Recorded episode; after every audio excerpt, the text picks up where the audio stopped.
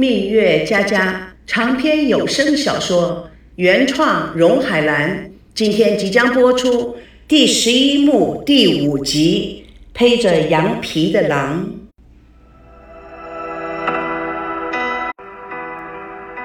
田心雨贴心地给赵保国盖上了毯子。这个时候，赵熙拎了公文包进入，看到爷爷奶奶如此的温馨，他不自觉地微微一笑，同时他也多么希望自己的将来也与爷爷奶奶一样那么幸福温暖。田心雨一抬头看到了赵熙，哦，我的乖孙子回来了，哎，吃饭了吗？赵熙答应着，将公文包扔在沙发里，来到田心雨的身边。奶奶，怎么了？眼睛那么红。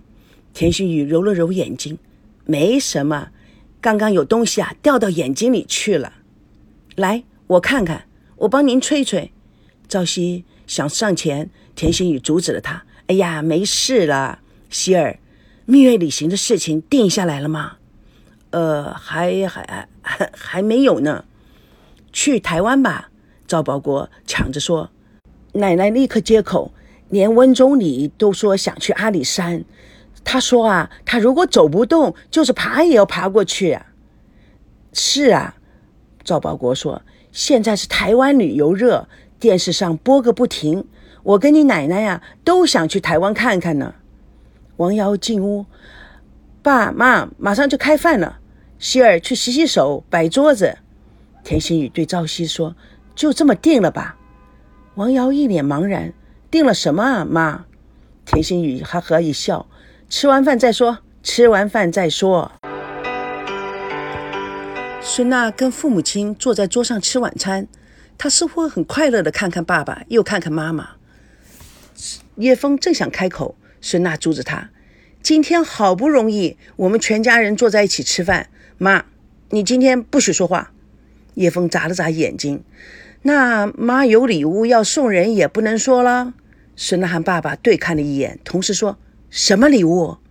叶枫得意地掏了碗汤给孙娜，多吃点，别一天到晚减肥，吃饱了妈妈再说。孙娜停下吃饭，什么礼物？我最喜欢礼物了，把饭吃完了再告诉你。孙娜蹭过去，摇摇叶枫的手背，耍赖，妈，你不是说什么礼物我就不吃了。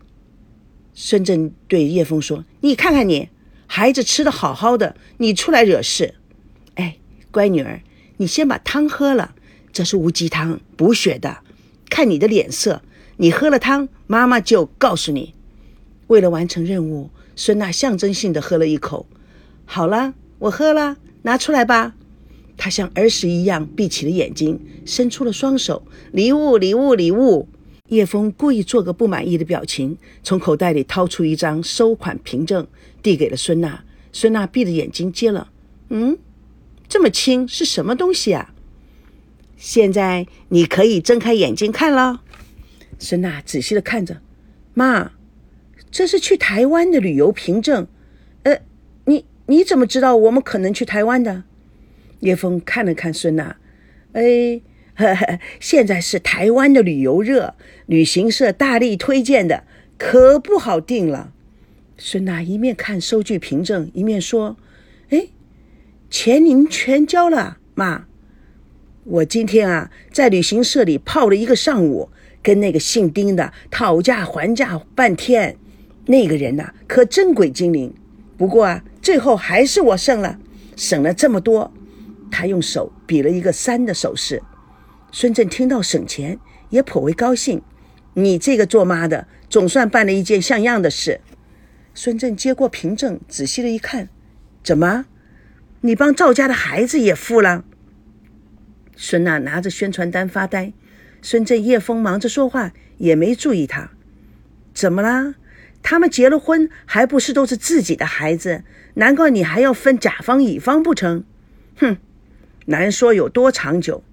那你别听他的，他嘴里没好话。孙正脑子里又在打算盘，什么时间能办好款啊？我全都先付了再办手续，否则哪能够打这么多的折扣？而且啊，好多人都在申请呢。好啦好啦，别做对了一件事就自刮不停的，真是，哎，我告诉你，孙真，当初不是我跟爸妈赌气，死不肯认输，我也不会这样痛苦的和你过到现在。娜儿运气比我好，赵熙对娜娜真心真意的，我希望你不要去破坏他们。孙娜抬起眼睛瞟了妈妈一眼，又低下了头。哎，你怎么又来了？每天说一样的话，你累不累？怎么我跟你讲两分钟的话，我就不得不生气？娜娜，你看到了吗？你爸爸过的是什么样的地狱般的日子？不结婚的好，我真希望你好好的考虑一下，要不要结婚？你这个人到底是怎么回事？在这个节骨眼上还这样说。爸妈，你们怎么比小孩子还小孩子？你们自己的事情都管不好，最好不要管我的。孙真不满地看着叶枫，叶枫赌气着看着孙娜，孙娜摇了摇头，吃了一大块红烧肉。孙老爸拿出手机拨电话，叶枫看了看他说：吃饭吃饭，你还在打电话给谁呢？孙真更加不满意地看了看太太。赵熙还是灰头土脸地坐在办公桌前，呆呆地看着电脑。肖萌萌送上咖啡，部长，给您咖啡。赵熙看也不看他，端起咖啡，似乎也不知道咖啡烫还是不烫，竟一饮而尽。手机响了，赵熙拿起了电话看了看，不自觉地紧紧地皱起了眉头。喂，呃，是叔叔啊，您好。孙正气势凌人地说：赵熙，你跟娜娜最近怎么了？她最近时常神不守舍的。赵熙是瘫痪地倒在椅子里，打开免提。我们我们挺好的，你呀、啊、跟他好好的说说。我知道他最近是不是在休假呀？好几天都没去上班了，你知道这件事情吗？孙娜瞪着眼睛看看爸爸，又小声地对妈妈说：你说你丈夫无聊不无聊啊？赵熙突然坐起来，呃不知道啊，没听他说起啊，是不是这几天没有排他的班呢、啊？我也不知道。哎，回头我给刘台长打电话联系一下吧。你要多关心关心孙娜，要对她负起责任来。孙娜小声对爸爸说：我的事你少管。朝夕在旁边另一头说：是，呃，叔叔您找我就这事儿吗？孙娜看了看爸爸免提的手机，做出个非常不满意的表情。孙正看了叶枫一眼，再看了看女儿。给你这个小子打电话，主要的是为了上次我们那个协议的事情，你考虑的怎么样了？叶枫脸上皱起风云。邵西用力地拍一下脑门，无声地大叫了一下，然后调整情绪。您还是坚持让我到您的公司去？是啊，你要是同意了，我马上找个时间给大家宣布，这也是个双喜临门的事啊。叔叔，你明知道我对房地产不感兴趣，你又何必强求呢？强求？注意你的用词，年轻人，这么大的一个产业，我几乎拱手相送，就是为了你能够和我的女儿能够稳定幸福。这叫什么？这叫做可怜天下父母心啊！你既然说我强求。叶枫立刻做出一个阻止的表情，孙正立刻转过身去将他推开。对不起，叔叔，你的好意我心领了，也许以后我会考虑，但不是现在。我不明白，你那个小破公司到底有什么东西吸引了你？王曼突然拿了一叠公文进入了办公室，站在赵熙的面前。赵熙，我孙娜耳尖立刻就听出来是王曼的声音，赵熙反而被王曼吓了一跳。你？孙正听到赵熙大声说话，立刻反感。我我什么？呃呃呃，叔叔，不是和您说话，是办公室的工作人员。赵熙下意识地捂住了话筒，冲着王曼做着稍等的手势。王曼立刻说：这是非常重要的文件，马上要等你回音。赵熙瞄了一下文件，看了一眼王曼。叔叔，这件事我们以后再说，可以吗？孙正看了脸上充满愤怒的孙娜，更是理直气壮地说：马上就要结婚了，等你这小子正式娶了我的女儿，你就更不认账了。所以你现在就要答应我，你是辞职还是不辞职？”赵熙赌气地说：“对不起，我不会辞职的。”孙振看了一眼眼睛冒火的孙娜：“你这个小子，给我听着，你想要辞职也要辞，不想辞职也要辞。”他愤怒地挂上了电话。孙娜非常不高兴地说：“那个家伙就是披着羊皮的狼。”爸妈不解地看着女儿。孙娜拿起了衣服，转身就出去。这房子里憋得我呼吸不过来，我要出去透透气。夫妻俩都不知道如何阻止他，也不知道应该说什么。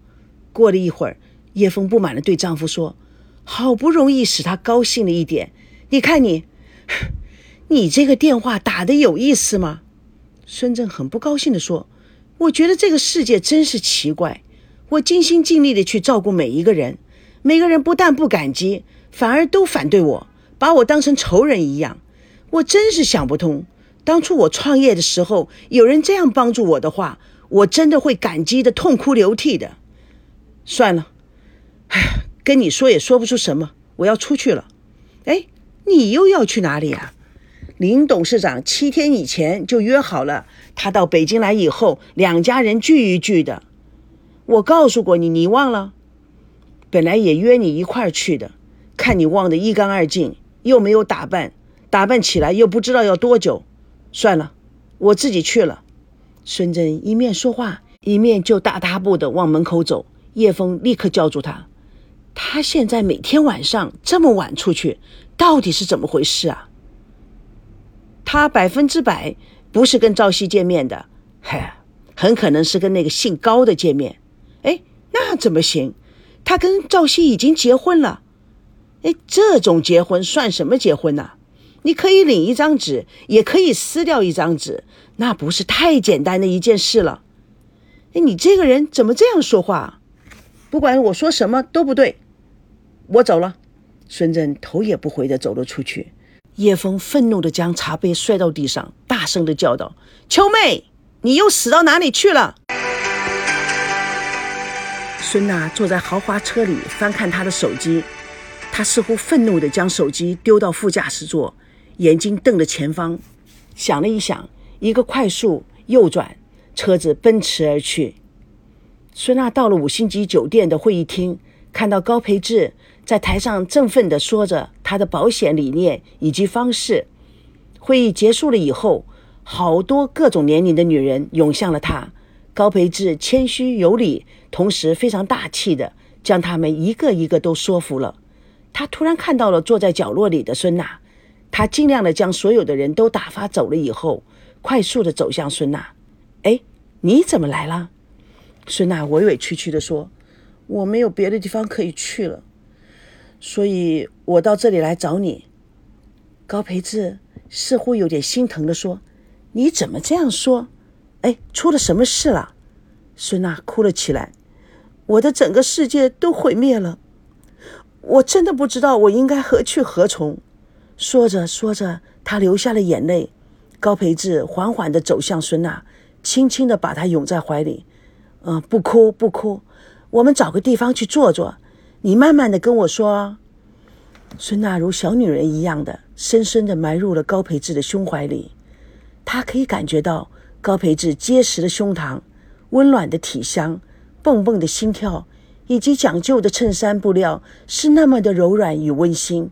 她突然感觉到高培志的心如小鹿一般的创动，不知不觉的她抬起了头，亮晶晶含泪的眼睛看着高培志，多少柔情，多少泪。